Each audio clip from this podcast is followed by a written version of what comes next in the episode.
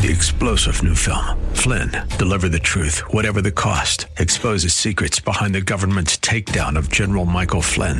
Flynn knew what the intel world had been up to. He ordered the first audit of the use of contractors. This set off alarm bells. He told the truth. He was the most dangerous person for Donald Trump to hire. They had to get rid of Flynn. Flynn, deliver the truth, whatever the cost. Available now. Watch it today. Go to salemnow.com. Salemnow.com.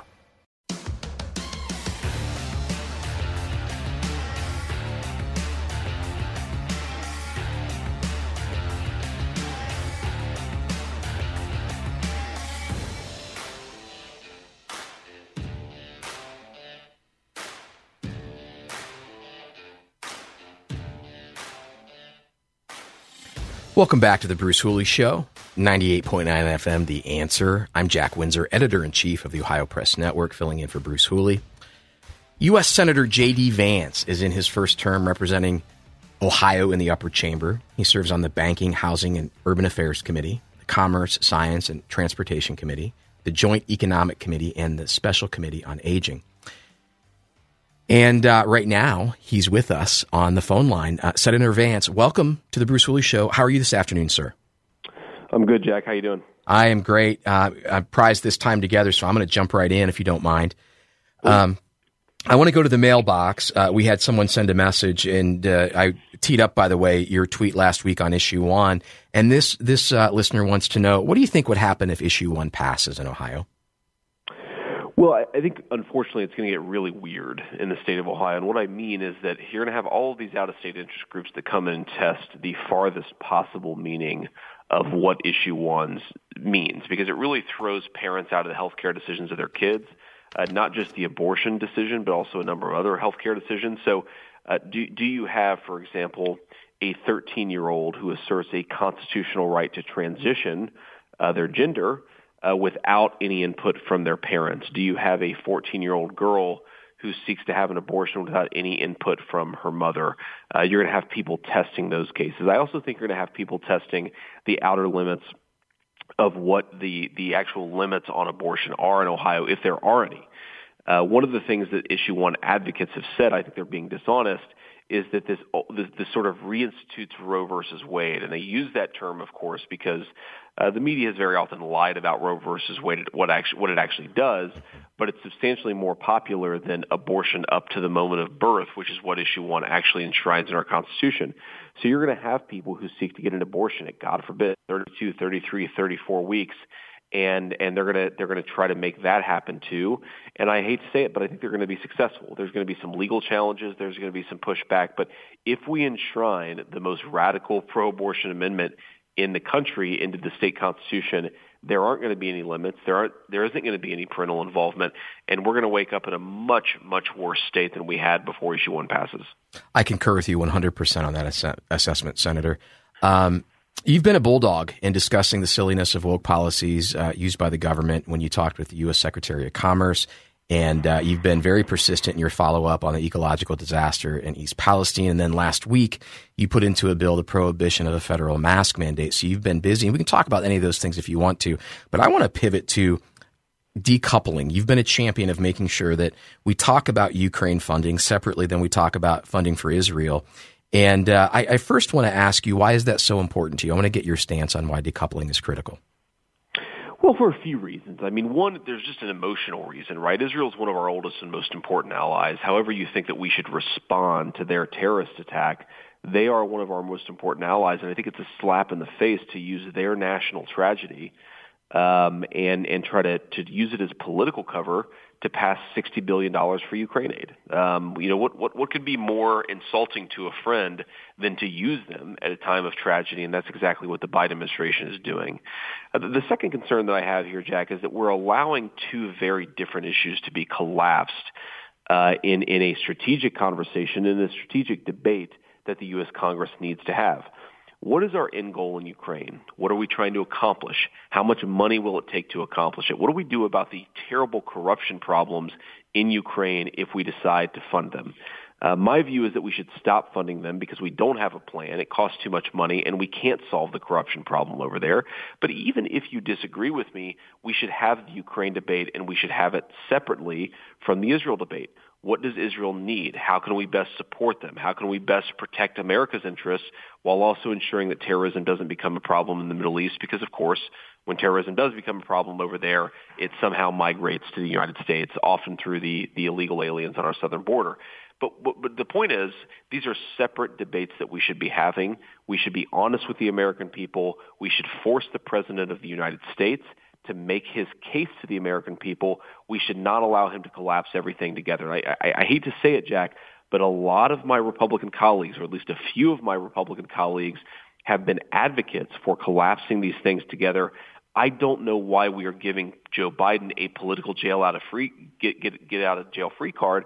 We should ask him to make the case for his individual policies and we don't do that when we collapse these massive spending packages together and vote on it all as one package. By the way, a package that most people won't even have read.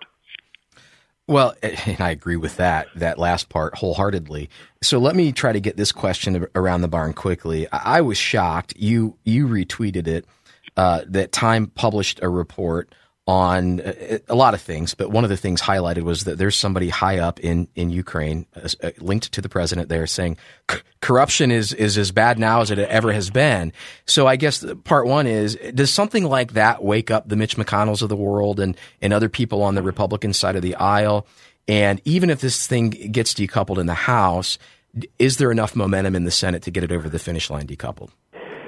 Well, the, the last question is the tough one. I, I don't know the answer to that. I think that you have a very strong uh, bipartisan group of senators who are pro-Israel, and so my, my hope is that they wouldn't want to hold support for Israel hostage to support for Ukraine. But but I, I don't know that. I don't know how this ultimately shakes out when the votes actually happen. But I think we should push it as much as possible. I don't think we should preemptively give up. If we have to go back to the drawing board, so be it but the new speaker has advanced a package. I think it's going to pass. It's going to pass, by the way, Jack, with pay fors, which is really important because we can't go further into debt. And I think that that's what we should do is have these individual single spending debates uh, and push it in the Senate as much as possible and try to be successful. Go back to the drawing board if we're not successful. Uh, the, the, the, does that does the the article you mentioned about about rampant corruption in Ukraine does it change Mitch McConnell's mind? Probably not. Uh, he is he is very very focused on the Ukraine issue, and of course I'm on the complete opposite side of the Ukraine question from Mitch McConnell. But but what it really should it should wake up all Americans because I, I've sat in classified briefings, and of course I rolled my eyes. I didn't believe these guys, but I've sat in classified briefings where the Biden administration has promised us that the that Ukraine does not have a corruption problem that we're sending them money, we're sending them weapons, and they're using it exactly as we would want them to, not on say shopping sprees for the wives of the of the uh, upper leadership of Ukraine. We know that they have a terrible corruption problem. Yep. We know that the Biden administration has been lying to us in the face, and this just gets worse and worse the more that we learn about it. So, at the very least, even if you're pro sending more weapons and money to Ukraine, why don't you make a condition of further support the Biden administration taking a real look at corruption?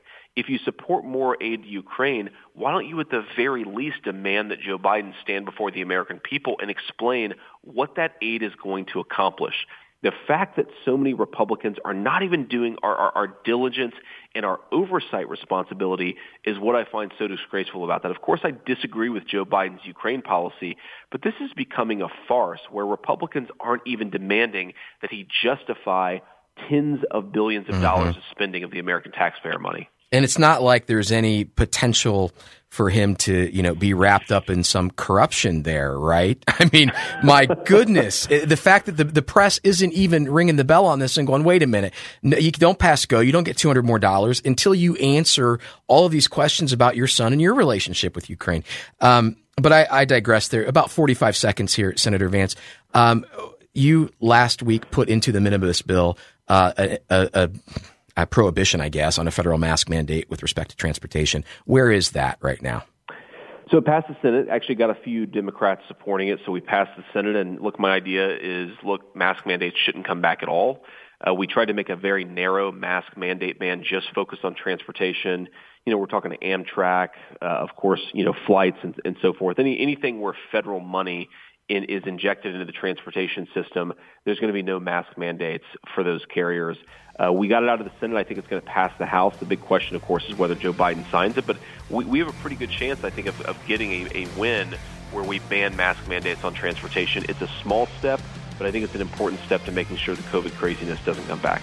He's Senator J.D. Vance from the great state of Ohio. Senator, thank you for joining us this afternoon on the Bruce Hooley Show. We deeply appreciate you. Thanks, man. Have a good one. You too. Hey, stay tuned uh, for more on the Bruce Hooley Show, 98.9 FM, The Answer.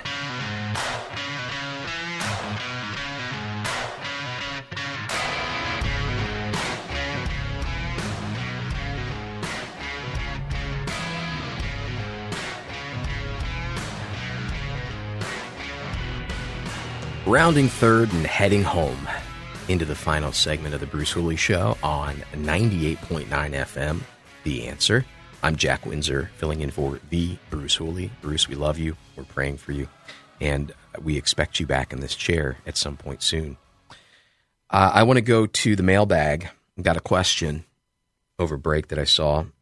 Do you have some clear issue one info I'm trying to share with someone who doesn't understand this isn't just a pro choice decision she's looking at. Thank you. And that comes from Jack. Uh, well, Jack, not me, by the way. I didn't send that to myself. Uh, great question. So I'm going to point you to three places. So let me see here. If we go to, if you go to protect women, that's W O M E N, protectwomenohio.com and you look at the top of the page, there will be a tab for issue one. You click on that, and then it it states read it for yourself. And then on the left there is the full text of the proposed amendment with markings. Now those markings come from uh, a constitutional law expert and uh, another legal expert. Uh, one of them is Frank Scaturo. Uh, you'll I'll talk about him in just a moment but it indicates what the amendment is and what it isn't. And it does things like underscore every individual. Well, that includes minors, and no parental consent is needed. If individual means individual and it is not defined, then it's up to the courts to define it. And if you think that there isn't a court that's going to interpret that as a minor, then I, I think you're sorely wrong. Um, and then it talks about all of the other broad terms, what they mean, and how it is interpreted. And I would I would suggest, Jack, if you're talking with someone who says, "Well, I don't see it in the amendment," then just ask her to point to the United States Constitution where it talks about Roe v. Wade and abortion protections there. It's not in the Constitution. And that is the part that a lot of people who are proponents for issue one choose to ignore. Legal precedent, case law oftentimes dictates what happens after in this case, a constitutional amendment is, a, is passed. And that's how we arrive at abortion to birth for matters of convenience and allowing minors to abort and gender transition without parental involvement. I would also point you to the Ohio Press Network.com. That's the Ohio Press Network.com. And then search up major news outlet. Just type that in. The full headline is Major News Outlet Helping Spread Misinformation by Ohio Issue 1 Backers. Here's the truth. And we dive into all of the claims made by Issue 1 backers that were parroted by the Associated Press. Things like, this doesn't go further than Roe v. Wade. Well, Dave Yost said that it does in his legal opinion. And um, health doesn't mean that you can abort for any reason. Well, actually, when health isn't defined in the amendment, the Supreme Court says so in this case, and you can click on it and see. So, major news outlet helping spread misinformation by Ohio issue one backers. Here's the truth at theohiopressnetwork.com is another great source.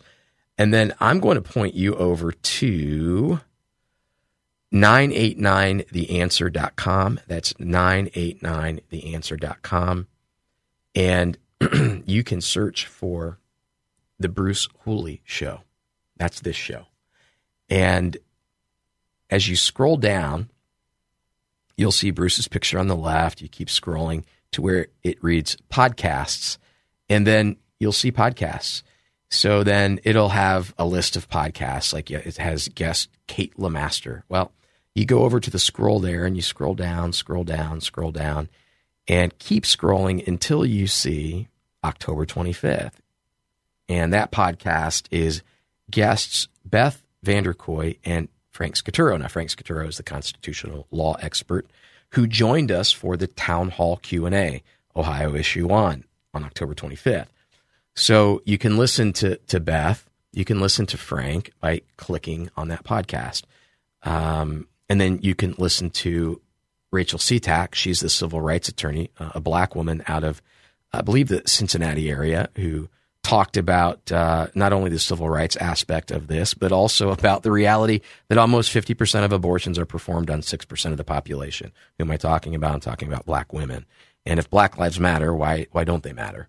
And the people who were marching behind the banner of Black Lives Matter in 2020, why aren't they marching behind the banner of no on issue one? Because abortion kills way more people in the black community. Um, and then Dr. Michael Parker, he is the board certified OBGYN who for 30 years has been practicing. He's delivered over 6,000 babies, and he eviscerates the fallacy that ectopic pregnancies and miscarriages wouldn't be allowed to standard if issue one um, does not pass.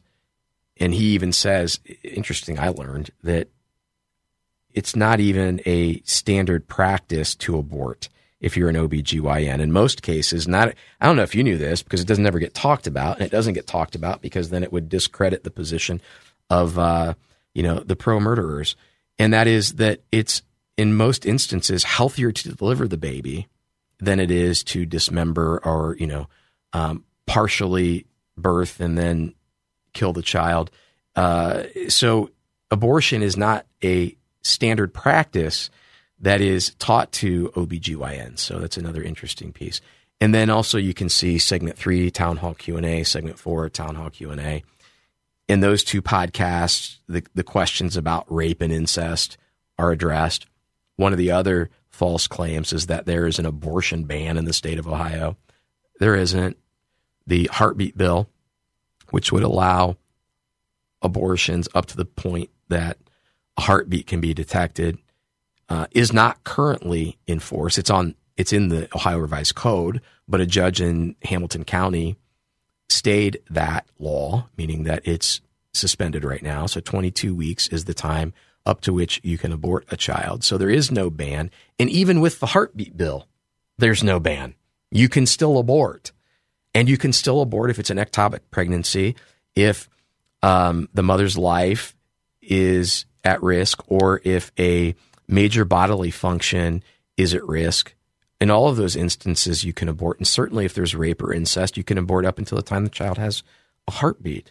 So um, we handle that misnomer and that falsity, uh, as well as many, many others. Uh, one of them being that um, killing babies late in um, the pregnancy doesn't happen. And again, I said earlier, but we we discuss how it happens uh, with Dr. Haskell in Dayton who's built a practice on that, uh, as well as uh, the doctor out in Colorado who's been doing it for five decades. And then, and then the thing that everybody wants to sweep under the rug is that um, there are people like Kermit Gosnells of the world who are illegally performing procedures that equate to infanticide, which is killing a healthy baby for whatever reason. Uh, so, Jack, I hope that answers your question.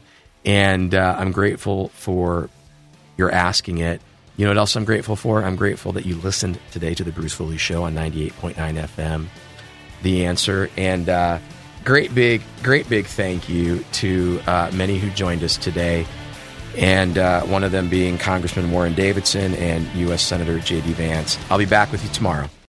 Three star general Michael J. Flynn, head of the Pentagon Intelligence Agency, knew all the government's dirty secrets. He was one of the most respected generals in the military. Flynn knew what the intel world had been up to, he understood its funding. He ordered the first audit of the use of contractors. This set off alarm bells. The explosive new documentary, Flynn, Deliver the Truth, Whatever the Cost, uncovers the facts behind this scandal. Flynn told the truth. He was the most dangerous person for Donald Trump to hire. I find out the worst enemy that I'm going to face in my life is right here in America. They took my assessment and they wanted me to change it. And I was like, I'm not changing it. They had to get rid of Flynn. With in depth interviews, archival footage, and never before seen personal records of the man behind the headlines. I just felt like I was drowning. Flynn, deliver the truth, whatever the cost. Available now. Watch it today. Go to salemnow.com. Salemnow.com.